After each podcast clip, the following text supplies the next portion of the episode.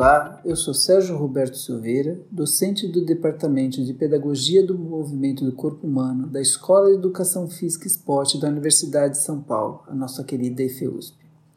Faço parte do Laboratório de Comportamento Motor LACOM, junto com outros docentes do meu departamento, e sou líder e coordeno o grupo de estudos e pesquisas em ensino e aprendizagem sobre o movimento humano GPAMOV, atuando em investigações com as seguintes linhas de pesquisa 1. Educação física escolar, organização e desenvolvimento de currículos e programas. 2.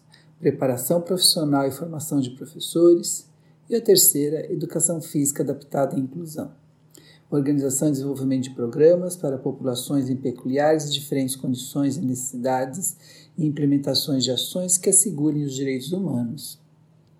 Hoje, Nesse EFECast será tratado o tema distúrbios respiratórios com destaque para a asma, como fator de risco para o Covid-19 e o exercício físico, seus papéis e seus cuidados. Então, uma pergunta frequente é o que é a asma? A asma pode ser entendida como uma doença comum, complexa e antiga. Inicialmente, caracterizava qualquer doença associada à falta de ar.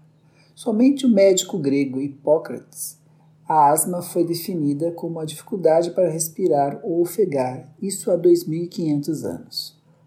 A asma pode assim ser definida como uma doença crônica das vias aéreas caracterizada por obstrução do fluxo aéreo reversível espontaneamente ou com tratamento. Uma inflamação na qual as células inflamatórias têm papel importante, em particular o neutrófilo e os eosinófilos uma hiperatividade das vias aéreas a uma variedade de estímulos, e episódios recorrentes de sibilância, dispneia, aperto no peito e tosse, em particular à noite e pela manhã ao acordar. A incidência da asma na população apresenta diferença entre os países. Geralmente, é mais frequente na criança que no adulto, e cerca de 80% dos asmáticos apresentam as primeiras manifestações da doença até os 5 anos de idade. Com relação ao sexo, a incidência e a gravidade são maiores entre os meninos, apesar de as meninas serem mais acometidas na adolescência. Estudos recentes apontam que a asma está se tornando cada vez mais frequente e que o número de crianças dobrou nos últimos 20 anos. Hoje, a asma é considerada a principal causa de falta à escola e ao trabalho, sendo a doença crônica mais comum em crianças em idade escolar e a sua gravidade em crescimento. Um outro distúrbio respiratório é o DPOC, a doença pulmonar destrutiva crônica. E dentre seus fatores agravantes, há que para o aparelho respiratório há que se citar o cigarro, como um forte fator de prejuízo à saúde. Em relação à asma, nós temos alguns fatores desencadeantes. Né? O que é asma a gente já discutiu, mas o que desencadeia a asma?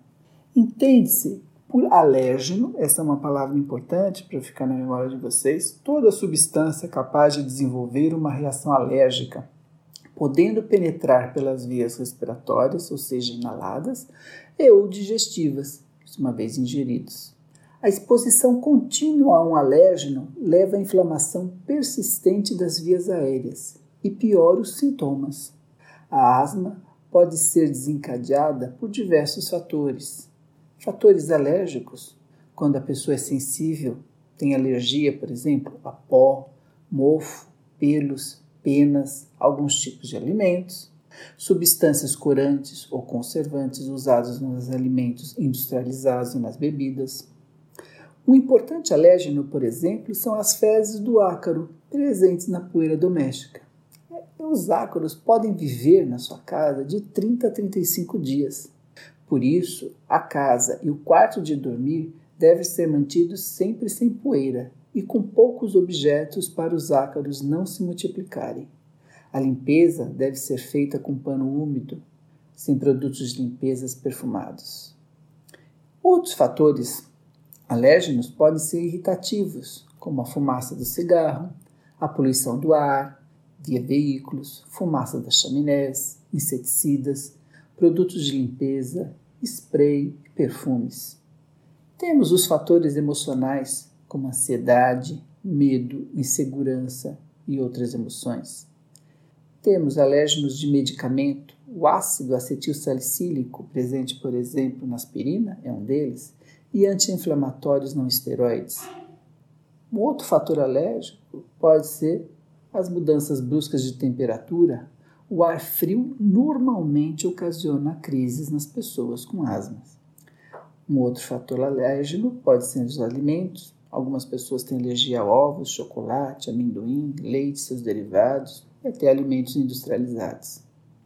E um fator alérgeno pode ser as atividades físicas, o exercício físico propriamente dito, Há pessoas que têm chiado, falta de ar ou sensação de aperto no peito quando praticam exercícios físicos mais intensos, como correr, andar de bicicleta, subir ladeira, etc. Entram no que a gente chama de BIE, broncoespasmo induzido pelo exercício. A segunda parte diz respeito ao Covid e os distúrbios respiratórios, formando o grupo de risco.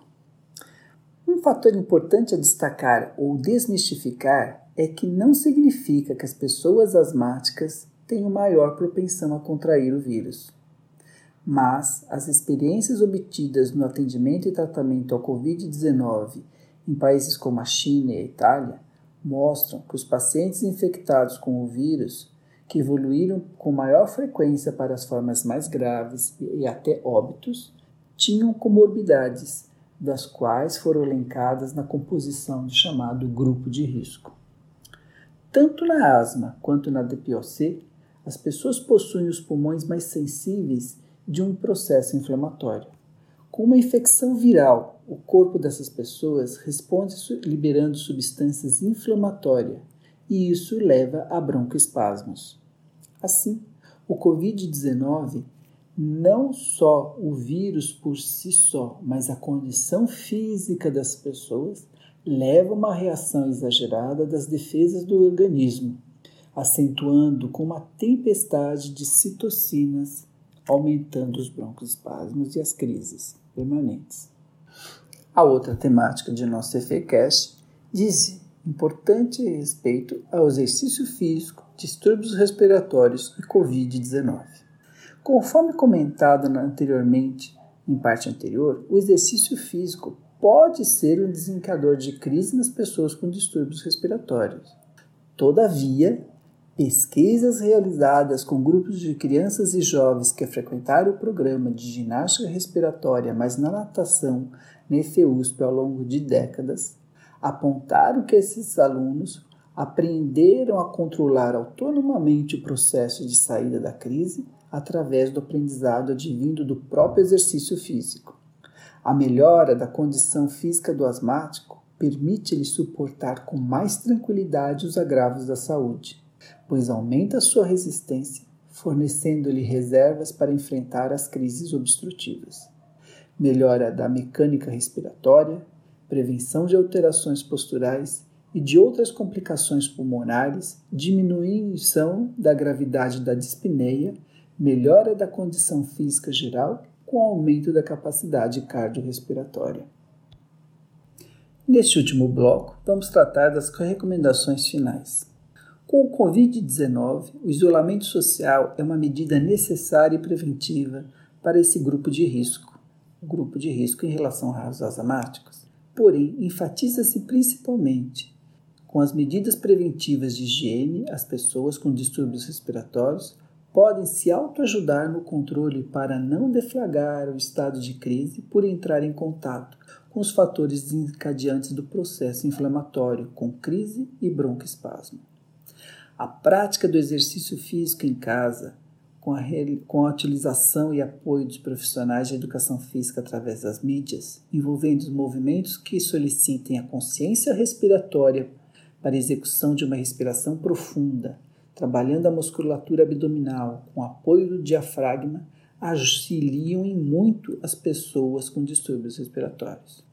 Exercícios localizados para o core, grupo muscular responsável pela organização postural, também auxiliam a esse grupo de risco.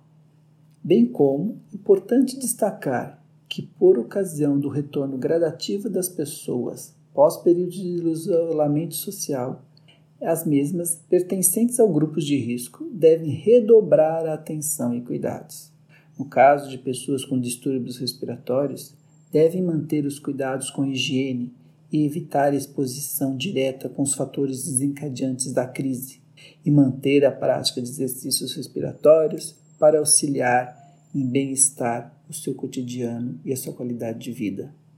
Logo, tudo passará e nós sairemos da crise. Obrigado por mais esse EFECast.